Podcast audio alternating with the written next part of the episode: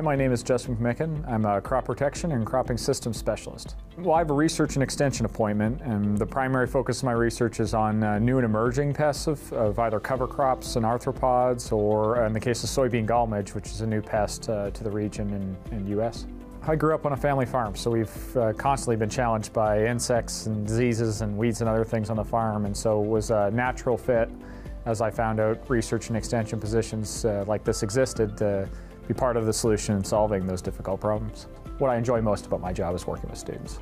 Like my own experience, it's a chance to watch them grow. Um, you know, you see them develop their own ideas, and uh, it's just a really uh, gratifying experience to watch another scientist develop and, and have their own identity, and in a sense, identify who they are. And, and working with them through that journey is just a really wonderful experience. They get a lot of different experiences, I guess is the best way to describe it. Uh, although I describe a lot of entomology projects I work on, I also work in agronomy.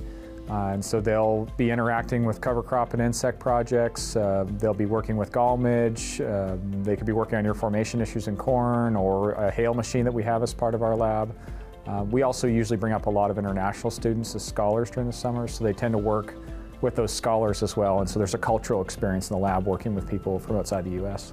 So we, we have a unique state in terms of the opportunities, and we spend most of our time in the eastern half of the state, uh, but, but we are heavily involved with growers. And so that is, is unique to having a research and extension appointment.